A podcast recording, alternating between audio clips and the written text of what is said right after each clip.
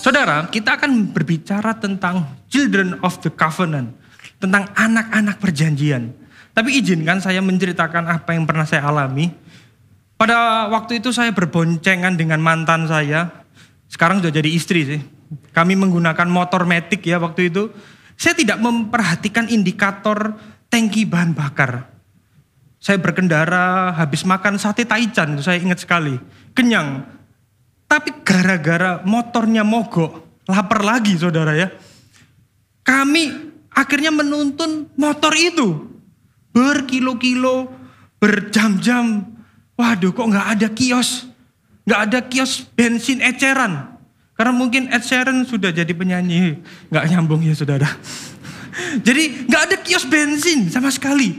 Sampai pada suatu saat ada uh, bapak, ada mas-mas ojek online menghampiri kami. Kenapa? Kenapa? Ya mogok bro. Tanya nggak mungkin tiba tiba-tiba nuntun motor begitu saja. Mau saya bantu, mau saya bantu. Kami serempak mengatakan, oh enggak usah, enggak usah, makasih mas, makasih mas. Orang itu berusaha mendesak. Ayo saya bantu, saya, saya bantu. Udah, udah makasih. Saya melihat hatinya tulus, wajahnya itu enggak ada maksud jahat saya melihat orang ini nggak bermaksud ngecuan atau melakukan sesuatu yang buruk pada kami. Saya bantu. Oh nggak usah, terima kasih, terima kasih. Kenapa kayak kami menolak? Karena kami merasa bahwa pom bensin sudah dekat di sana. Kami merasa halah paling habis gini, udah ada pom bensin. Kami menuntun motor itu terus, terus, terus. Kok gak sampai-sampai ya? Kok capek ya? Nafas kami sudah mulai terengah-engah. Pada akhirnya sampai cekcok, kamu sih gaya-gaya nolak-nolak. Kamu sih gaya-gaya nggak mau dibantuin. Ya nggak tahu. Karena pada waktu itu saya merasa sudah dekat. Saya merasa masih kuat. Saya merasa bisa sampai pom bensin. Ya akhirnya sampai, tapi waduh, keringetan kalau bahasa Surabaya itu keringetan gobios saudara. Karena lelah nuntun motor. Saudara, Sebenarnya di dalam kehidupan sering kali kita merasa lelah. Baik itu secara mental maupun itu secara spiritual. Karena kita merasa masih mampu. Kita masih merasa kuat, kita bisa menjalaninya. Padahal perasaan-perasaan mampu, perasaan kuat itu adalah perasaan yang menipu. Itu adalah perasaan yang berbahaya. Oleh karena itu saudara, hari ini Rasul Paulus kembali menasihati dan mengingatkan orang Galatia. Saya percaya ini juga relevan bagi kita semua. Dia mengingatkan pada orang-orang Galatia, kamu itu adalah anak-anak perjanjian. Kamu itu bukan anak-anak hamba. Seringkali tapi kita diperbudak, kita kembali kepada pola-pola perhambaan. Kita kembali pada pola-pola manusia. Padahal kita sudah mengerti Injil. Oleh karena itu kita akan kembali melanjutkan firman Tuhan. Saya ingin kita membaca bergantian. Dari Galatia 4 ayat 21 sampai 31. Kita akan membaca bergantian Bapak Ibu. Galatia 4 ayat 21. Katakanlah kepadaku, hai kamu yang mau hidup di bawah hukum Taurat. Tidakkah kamu mendengarkan hukum Taurat, saudara? Bukankah ada tertulis bahwa Abraham mempunyai dua anak, seorang dari perempuan yang menjadi hambanya dan seorang dari perempuan yang merdeka. Tetapi anak dari perempuan yang menjadi hambanya itu diperanakkan menurut daging. Dan anak dari perempuan merdeka itu oleh karena janji. Saudara, ini adalah suatu kiasan sebab kedua perempuan adalah ketentuan Allah. Yang satu berasal dari gunung Sinai dan melahirkan anak-anak perempuan. Itulah Hagar. Hagar itulah gunung Sinai di tanah Arab dan ia sama dengan Yerusalem yang sekarang. Karena ia hidup dalam perhambaan dengan anak-anaknya. Tetapi Yerusalem surgawi adalah perempuan merdeka. Dan ialah ibu kita. Karena ada tertulis, bersukacitalah hai si mandul yang tidak pernah melahirkan. Bergembira dan bersorak-sorailah hai engkau yang tidak pernah menderita sakit bersalin. Sebab yang ditinggalkan suaminya akan mempunyai lebih banyak anak daripada yang bersuami. Dan kamu, saudara-saudara, kamu seperti Isa adalah anak-anak janji. Tetapi seperti dahulu, dia diperanakkan menurut daging, menganiaya yang diperanakkan menurut roh. Demikian juga sekarang ini. Tetapi apa kata nas kitab suci? Usirlah hamba perempuan itu beserta anaknya. Sebab hamba perempuan itu tidak akan menjadi ahli waris bersama dengan anak-anak perempuan merdeka itu. 31 kita baca sama-sama. Karena itu saudara-saudara kita bukanlah anak hamba perempuan. Melainkan anak-anak perempuan merdeka. Demikian jauh pembacaan firman yang kita lakukan. Berbahagialah kita yang sudah membacanya, merenungkan dan melakukannya di dalam kehidupan kita sehari-hari. Amin. Kita akan belajar. Yang pertama, alasan mengapa Rasul Paulus menggunakan kiasan melalui kisah Hagar dan Sarah. Kita akan melihat di dalam Galatia 4 sampai 21 kenapa Rasul Paulus kok menggunakan kiasan. Jadi yang digunakan oleh Rasul Paulus di sini bukan kiasan alegori seperti umumnya penafsir Alkitab melakukan penafsiran, tetapi Rasul Paulus menggunakan tipologi. Dia kembali kepada perjanjian lama. Tipologi itu adalah gambaran, adalah bayangan yang akan terjadi. Tetapi Rasul Paulus kembali kepada tipologi tentang Sarah dan Hagar. Yang Hagar ini melahirkan anak karena adat sosial melahirkan anak dengan upaya manusia, dengan usaha manusia. Sedangkan Sarah, dia melahirkan anak karena janji Allah, karena anugerah Allah, karena kasih karunia Allah. Jadi Rasul Paulus berusaha menjelaskan kepada orang Galatia, orang-orang Galatia ini memiliki pandangan bahwa dengan melakukan hukum Taurat, itu akan membebaskan mereka dengan melakukan hukum Taurat itu akan menyelamatkan mereka. Tetapi justru Rasul Paulus mengatakan justru hukum Tauratlah yang akan membawa mereka ke dalam perbudakan. Kita lihat di Galatia 4 yang ke-24. Dalam teks ini Rasul Paulus menggunakan kiasan melalui kisah Hagar. Dia mengkonekkan, menyambungkan, menyamakan antara Hagar dan Gunung Sinai. Kenapa kok Rasul Paulus menggunakan kiasan ini? Kenapa Gunung Sinai dikaitkan dengan Hagar? Ini adalah sebuah hubungan yang tidak lazim. Penafsir Yahudi tidak pernah melakukan hal demikian.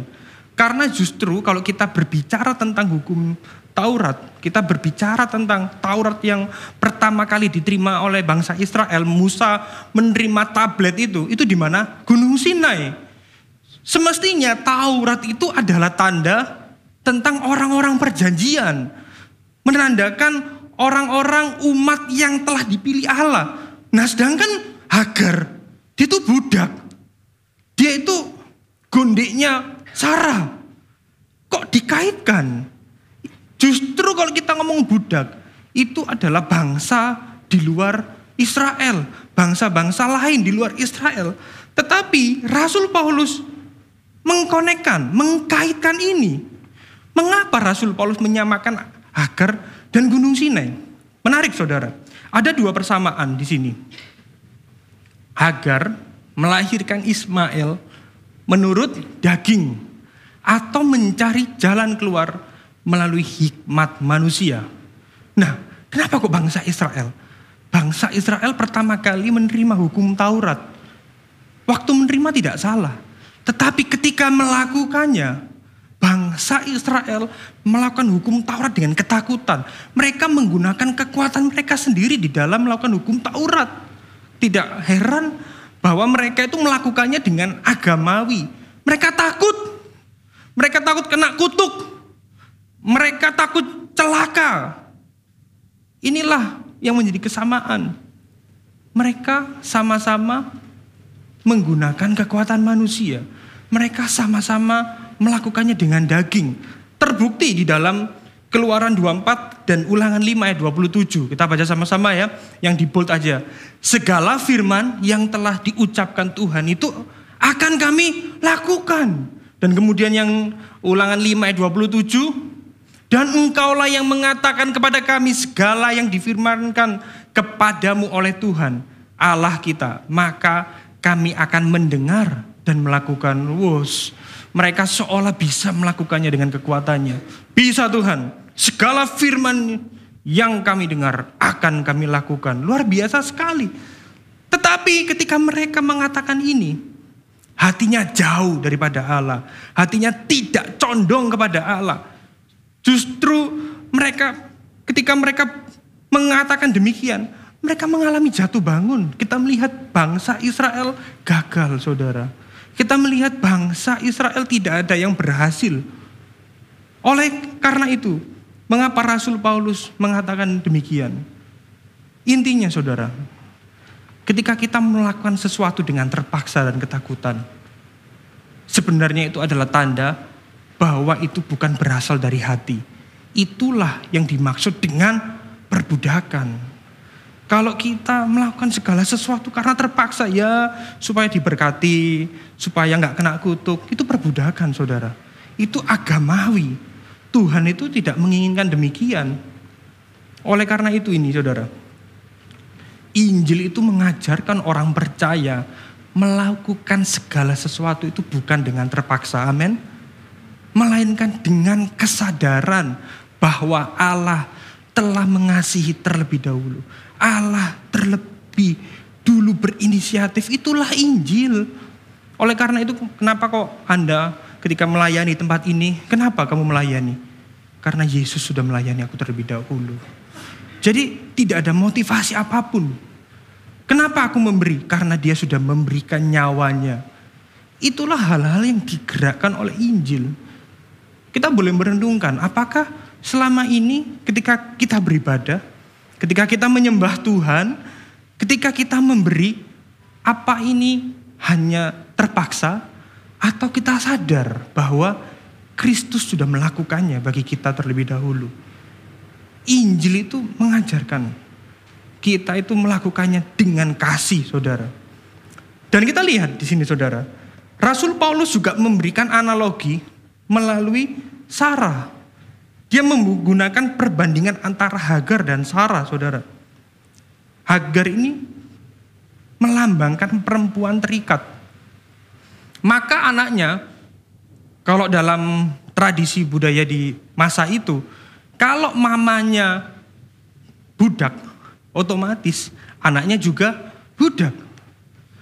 Ismail itu anak yang dilahirkan dari perbudakan. Dan Hagar ini melambangkan Old Covenant, perjanjian lama. Dan juga berbicara tentang Yerusalem secara fisik, Yerusalem bumiah. Ketika kita berbicara tentang Sarah, ini melambangkan perempuan merdeka dan Sarah melahirkan Ishak. Yang Alkitab mencatat bahwa Ishak ini adalah anak janji. Yang dimaksudkan anak janji itu bukan berdasarkan kemampuan Sarah, bukan berdasarkan kemampuan Abraham, tapi inisiatif Tuhan, tapi kehendak Tuhan. Tidak dipengaruhi dengan perbuatan atau tindakan dari Abraham maupun Sarah. Ini berbicara tentang New Covenant, tentang perjanjian baru dan berbicara tentang Yerusalem sorgawi.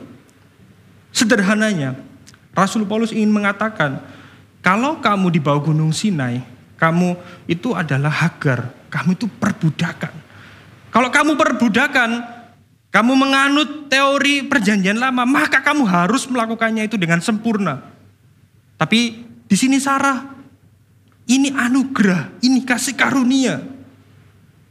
Kalau kamu balik kepada hukum Taurat, kepada pola-pola manusia, kamu itu adalah budak. Dan ketika kamu mendengarkan hukum Taurat semuanya, kamu harus melakukannya dengan sempurna. Masalahnya saudara, siapa yang mampu melakukan hukum Taurat dengan sempurna? Tidak ada saudara. Bangsa Israel sudah gagal mereka tidak ada satupun yang mampu melakukan hukum Taurat. Mereka berusaha dengan kekuatan mereka. Mereka berusaha baik. Mereka berusaha religius. Tetapi mereka gagal, saudara. Kita lihat di sini, saudara. Uniknya, secara ironis yang bangsa Yahudi asli aja gagal. Di sini penganut Yudais, Judaizer, Yudaisme, mereka itu bukan orang Yahudi. Mereka itu adalah orang-orang Galatia yang berusaha menambahkan iman mereka, menambahkan Taurat di dalam iman mereka. Mereka ini orang Yunani. Yang Israel ori aja gagal, ini yang KW-KW pingin melakukannya dengan sempurna. Nggak bisa. Rasul Paulus ngomong seperti ini karena ironis, gak mungkin. Gak mungkin kamu akan berhasil. Saudara, uniknya ya, di masa kini pun kegerakan-kegerakan demikian masih ada. Bahkan ada sesama kita, orang-orang Kristen, ketika beribadah menggunakan atribut-atribut keyahudi-yahudian. Pakai baju imam, pakai sofar. Apakah itu dosa? Enggak. Tapi itu enggak perlu saudara. Enggak perlu kita itu berusaha ke Yahudi-Yahudian. Ada yang mengatakan bahwa Indonesia ini adalah Israel rohani. Loh, kok bisa? Iya, karena sama-sama diawali huruf I. Cocok logi itu saudara ya. Nggak bisa seperti itu. Sama-sama diawali huruf I bukan berarti sama. Naruto dan Naruto ya beda saudara. Nggak bisa disamakan dengan begitu saja. Sangat jauh. Tidak berdasar dengan Alkitab itu saudara. Tapi sebenarnya kisah ini ini menunjukkan kita itu lebih senang menggunakan cara kita sendiri. Kita itu suka dengan cara praktis. Kita itu lebih suka gampangnya. Kita lebih suka dengan hal-hal yang kelihatan daripada bergantung kepada Allah. Kita lebih suka menggunakan hikmat manusia dan logika manusia yang rusak ini. Kita itu mungkin tidak menolak Tuhan secara langsung. Tapi kita senang memilih dengan jalan kita sendiri. Bahkan kalau kita terdesak, kita melegalkan segala cara. Kalau Anda kepepet, ya gak apa-apa lah ya, bujuk-bujuk titik ya. Bohong-bohong dikit, ngecuan-ngecuan tipis-tipis, takjak tipis-tipis gitu ya.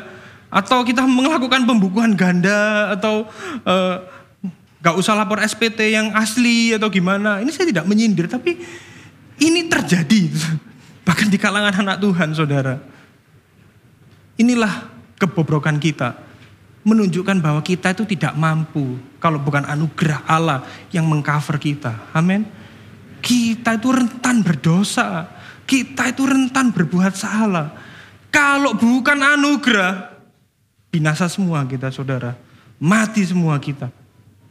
Tapi Allah itu senantiasa memberikan anugerah. Kita itu saudara, sering kali kita diperbudak dengan aturan-aturan dunia yang justru bertentangan dengan Injil Kristus. Kita diperbudak dengan pola-pola dunia yang populer. Kalau enggak tampan, enggak punya follower, kalau enggak punya uang banyak, kalau enggak dapat mantu kaya, kalau enggak sukses, malu aku. Kalau enggak ada yang like Instagram, kalau enggak ada yang subscribe YouTube, malu. Bukankah ini perbudakan-perbudakan modern? Hari ini mungkin kita sudah tahu, kita di bawah hukum kasih karunia. Kita bukan berada di dalam Taurat. Tetapi di dalam hidup ini, faktanya kita sering kali diperbudak dengan hal-hal yang demikian. Kita nggak sadar. Tetapi biarlah hari ini kita merenungkan bahwa hal-hal yang sifatnya sementara ini, ini mungkin baik, tapi bisa membawa kita ke dalam perbudakan-perbudakan kalau hati kita melekat pada hal-hal yang sifatnya materi itu saudara. Atau kita diperbudak dengan aturan-aturan legalistik atau kegiatan agamawi. Saya tidak menentang kegiatan agamawi. Ke gereja ini adalah kegiatan agamawi. Baik saudara, sangat baik. Tetapi kalau ini hanya formalitas, hanya karena ya supaya kelihatan Kristen ya, supaya kelihatan orang percaya, Aku tak ke gereja supaya dianggap baik. Aku tak ke gereja. Ini perbudakan saudara. Ini adalah legalistik saudara. Jika kita orang percaya kembali menambahkan perbuatan untuk mencoba berkenan pada Allah. Artinya ia menyerahkan diri kepada perbudakan dan melepaskan kebebasan yang dimiliki di dalam Kristus. Biarlah kita merenungkan akan hal ini. Oleh karena itu di poin yang kedua, kita akan belajar Allah menghendaki orang percaya berhenti menggunakan cara manusia untuk mencoba hidup berkenan pada Allah. Galatia 4 ayat 28 mencatat, dan kamu saudara-saudara, kamu sama seperti Isa adalah apa? Anak-anak janji. Di sini Rasul Paulus kembali mengingatkan bahwa kita adalah anak-anak janji. Anak-anak janji adalah anak yang bukan dihasilkan dari cari cara manusia yang mencari solusi, tetapi Allah yang berinisiatif untuk mencari solusi atas permasalahan manusia. Memang kita memiliki banyak masalah, Saudara. Masalah kita apa sih? Finance, kesehatan, jodoh. Yang muda-muda nggak usah takut jodoh. Johan, jodoh di tangan Tuhan. ya, namanya Johan bersuka cita lah. Jadi gak usah takut dengan apa yang kita alami, saudara. Kita sering kali ribut, galau dengan masalah yang kita hadapi. Ingatlah masalah terbesar kita, dosa, sudah diselesaikan di kayu salib. Amin. Kita adalah anak-anak perjanjian. Supaya lebih jelas menguraikan teks ini, kita akan melihat dari Galatia yang ayatnya yang kedua-dua dan dua-tiga. Di sini Rasul Paulus kembali di dalam kisah Abraham. Bukankah ada tertulis bahwa Abraham mempunyai dua anak? Yang seorang dari perempuan yang menjadi hambanya dan seorang dari perempuan merdeka. Yang ayat 23 mengatakan, tapi anak dari perempuan yang menjadi hambanya itu diperanakan menurut daging. Dan anak dari perempuan yang merdeka itu karena janji. Apa maksudnya saudara? Kita akan melihat mundur dalam perjanjian lama. Kita akan melihat uh, kejadian 15, 16 sampai 17. Tapi saya akan membahasnya dengan cepat. Karena akan mundur di dalam kitab kejadian. Ini kisah tentang Abraham ya saudara. Lagi kata Abraham, engkau tidak memberikan kepadaku keturunan. Sehingga seorang hambaku ini menjadi ahli waris. Jadi di sini Abraham mengalami kegalauan. Aku punya banyak hal, tapi aku nggak punya ahli waris. Sampai dia berkata kepada Tuhan, ini Tuhan, engkau kan nggak ngasih aku keturunan kan? Ini aja loh hambaku yang akan menjadi ahli warisku. Tetapi kita lihat di kejadian 4 Tuhan berfirman, datanglah firman Tuhan kepadanya. Demikian, orang ini tidak akan menjadi ahli warismu, Melainkan apa? Anak kandungmu. Dialah yang akan menjadi ahli warismu. Tuhan ngomong, kamu akan punya keturunan sendiri. Tapi Abraham gak percaya sekali lagi. Gak bisa Tuhan. Dia memikirkan cara. Dia mulai mencari solusi atas permasalahan dia sendiri. Kita lihat di dalam kejadian 16. Nah ini. Sarai uh, bahkan berburuk sangka pada Tuhan. Ini ya saudara, berkatalah Sarai kepada Abram, engkau tahu Tuhan tidak memberi aku melahirkan anak. Kasarannya seperti ini Sarai ngomong, sudahlah Tuhan itu nggak mau aku punya anak. Ini tak kasih hambaku Hagar aja yang akan melahirkan keturunan bagimu. Dia yang akan menggenapi janji. Hagar ini bukan kehendak Tuhan. Tapi rancangan manusia, rancangan Sarah, rancangan Abraham. Kita lihat di ayat berikutnya saudara. Yang keempat Abram menghampiri Hagar lalu mengandunglah perempuan itu. Ketika Hagar tahu bahwa ia mengandung, ia memandang rendah akan nyonya itu. Yang ayat kelima, lalu berkatalah Sarai kepada Abram, Penghinaan yang kuderita ini adalah tanggung jawabmu. Akulah yang memberikan hambaku ke pangkuanmu. Tetapi baru saja ia tahu bahwa ia mengandung. Ia memandang rendah akan aku. Di sini kita melihat penderitaan mulai ada. Sarah mulai menderita karena apa? Dia dipandang rendah. Mas Bram, aku dinyek, aku dihina sama Bu Ren satu ini. Aku dihina sama ART ini. Ya apa? Kurang ajar dia itu. Dia itu hamba. Dia berani-beraninya menghina aku. Baru saudara, ada penderitaan baru ngomong, baru protes. Salahnya siapa? Salahnya siapa saudara? Sarah.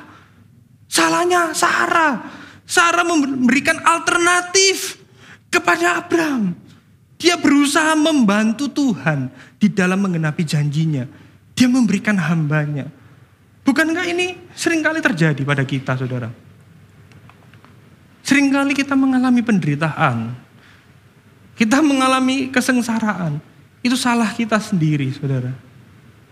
Tapi faktanya, kita sering kali menyalahkan Tuhan.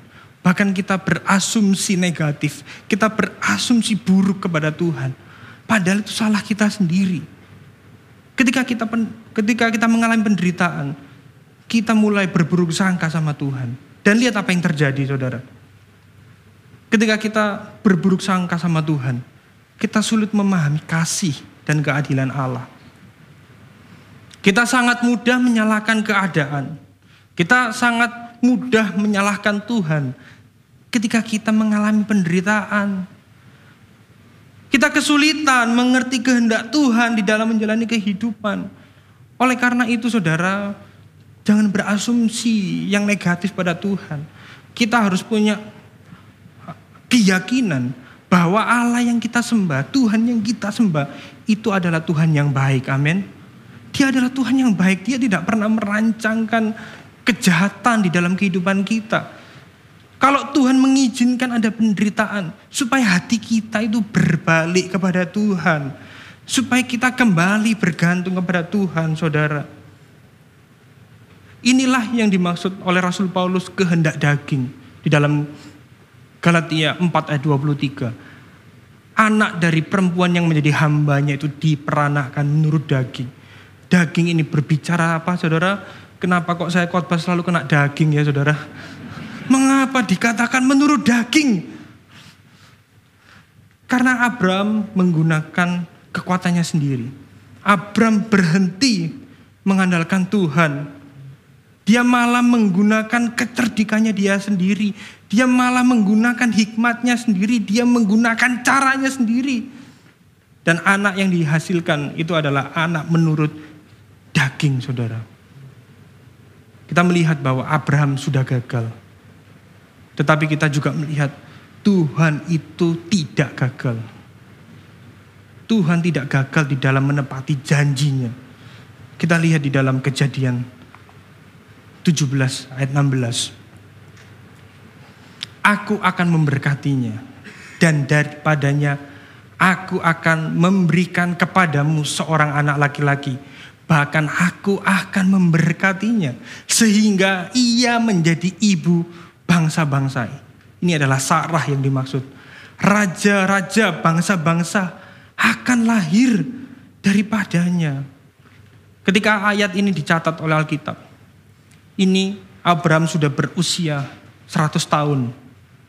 Sarah berusia 90 tahun.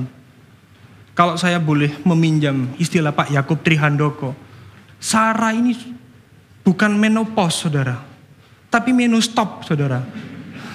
Kalau YouTube itu di post itu berhenti, bisa mens lagi. Kalau Sarah 90 tahun udah stop, nggak bisa. Tetapi di sini Tuhan menunjukkan caranya ketika manusia sudah tidak mampu, ketika sudah mengalami jalan buntu, justru anugerah Tuhan itu menjadi nyata, saudara. Anugerah Tuhan itu menjadi cemerlang ketika kita berhenti mengandalkan kekuatan kita sendiri. Memang, saudara, bergantung total sama Allah. Bergantung total kepada Allah itu tidak mudah. Ketika kita masih punya cara, ketika kita masih merasa mampu, sulit, saudara. Masih sehat, rekening masih ada deposito, masih ada emas, masih punya insurance. Oke. Okay. Itu aman secara manusia. Sehingga kita akhirnya berhenti mengandalkan Tuhan. Tapi saudara ketika itu semua habis. Apa yang kita miliki? Akhirnya kita sadar bahwa satu-satunya yang menjadi milik kita itu adalah Tuhan itu sendiri. Kristus itu sendiri. Dan ketika kita merasakan itu, justru anugerahnya itu menjadi nyata saudara. Anugerahnya itu menjadi nyata dalam hidup kita ketika kita sudah nggak mampu. Memang sering kali kita gagal. Kisah ini menunjukkan bahwa sebagai manusia kita sering kali gagal. Tetapi lagi-lagi Allah menunjukkan bahwa anugerahnya tidak pernah gagal. Anugerahnya itu sempurna dalam hidup kita. Anugerahnya tidak tergantung kekuatan iman kita. Anugerahnya tidak tergantung perpuluhanmu. Anugerahnya tidak tergantung doa puasamu. Tetapi anugerahnya itu berdasarkan kehendak dan kedaulatannya, saudara. Anugerah Allah menjadi nyata ketika kita berhenti menggunakan kekuatan kita sendiri. Oleh karena itu kita perlu kembali kepada pola Injil. Kita melihat pola manusia manusia berdosa berinisiatif mencari jalan keluar dengan hikmat manusia yang sudah mengalami kerusakan total. Tetapi pola Injil berbicara tentang Allah yang kudus, Allah yang suci, Allah yang benar, berinisiatif memberikan jalan keluar pada manusia berdosa. Inilah Injil. Biarlah hidup kita menggunakan pola Injil. Kita perlu berhenti dari pola-pola manusia Allah ingin kita berhenti menggunakan cara dan pola manusia. Allah menyatakan bahwa kehendak dan kedaulatannya tidak dapat dibatasi oleh cara dan pemikiran-pemikiran manusia. Kita harus sadar bahwa pola manusia itu memperbudak. Hanya anugerah Allah yang membebaskan jika kita berusaha mengatasi rasa malu kita mencoba bermoral. Kita mencoba menjadi religius dengan usahamu sendiri. Itulah yang membawa kita pada perbudakan. Justru itulah yang akan memperbudakmu. Yang perlu kita lakukan, kita mengikuti pola Injil. Yesus sudah mati bagi kita. Yesus sudah memberikan roh kudusnya. Kita hanya perlu bersandar pada Injil.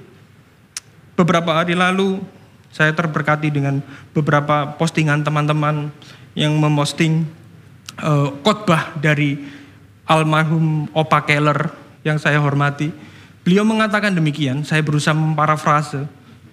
Pertobatan yang membawa pada hidup kekal bukan hanya meminta ampun dan menyesal atas dosa kita. Tetapi bertobat dari usaha mendapat keselamatan dengan upaya sendiri. Bertobat atas hal-hal yang kita duga benar. Kita perlu bertobat akan hal ini, saudara. Ini sangat, oh iya, saya pribadi ini sering kali berpikir yang saya lakukan benar. Ternyata nggak alkitabiah, nggak sesuai dengan Injil. Melalui ungkapan beliau saya kembali disadarkan. Kita harus bertobat dengan cara kita sendiri. Kita bertobat dari upaya kita dari hal-hal yang kita duga benar, saudara. Karena Allah itu menghendaki umatnya untuk menyadari bahwa kita adalah orang yang dimerdekakan Allah. Katakan pada kanan kirimu kamu orang merdeka. Kita semua adalah orang yang merdeka. Galatia 4 ayat 31 mengatakan karena itu saudara-saudara kita bukanlah anak-anak hamba perempuan. Melainkan anak-anak perempuan merdeka. Paulus kembali meyakinkan di dalam Galatia 4 ini, kamu itu bukan tipe Ismail, tapi kamu itu tipe Isa.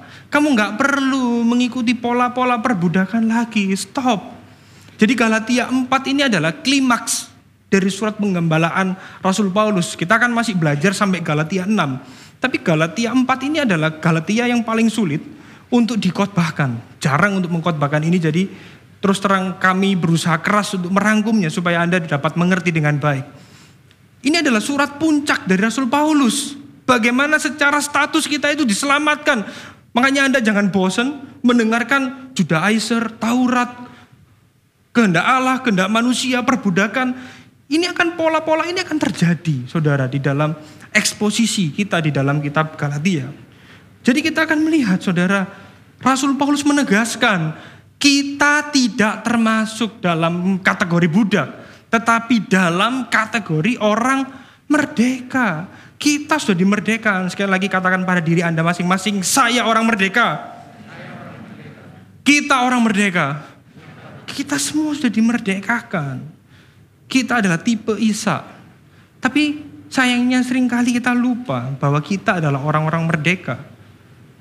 Dan yang menarik saudara, ketika kita melihat Galatia 4 ayat yang ke-29. Yang diperanakkan menurut roh. Ini maksudnya apa? Kita itu kalau hari ini percaya, itu bukan karena inisiatif kita saudara. Bukan karena kuat gagah kita, bukan karena kita yang memilih Kristus, tapi dia yang sudah memilih kita terlebih dahulu. Dia yang sudah menentukan kita terlebih dahulu. Ini bukan kemampuan kita, bukan usaha kita. Kita diperanakkan menurut roh. Kita dilahirkan baru, saudara. Kita anak dari janji Allah, dari inisiatif Tuhan. Kita ini mestinya mandul secara spiritual. Kita mati rohani. Tetapi karena roh kudus, kita dilahirkan kembali. Sehingga kita bisa meresponi Injil. Oleh karena itu saudara, inti dari kekristenan adalah keajaiban kelahiran baru melalui karya Roh Kudus yang memberi kemampuan bagi kita untuk menghidupi Injil, saudara.